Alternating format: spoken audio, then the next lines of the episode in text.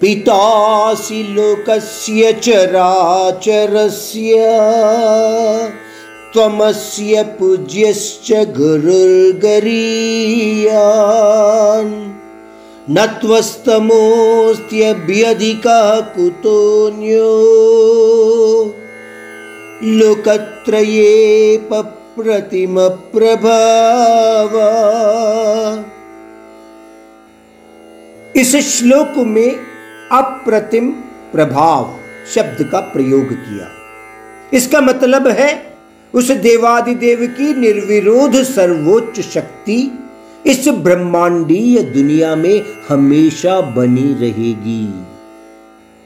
अर्जुन इस श्लोक में उस परमात्मा को इस जगत का पिता और माता बता रहे हैं। यानी माता पिता आम तौर पर क्या करते हैं? नैतिक मूल्यों के साथ साथ बच्चों को अपने शारीरिक विकास और मानसिक स्वास्थ्य का ख्याल रखने के लिए कहते रहते हैं।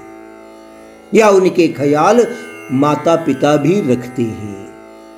माता पिता पवित्र नैतिक मूल्यों के साथ साथ महान शिक्षकों की तरह व्यवहार भी तो करते हैं।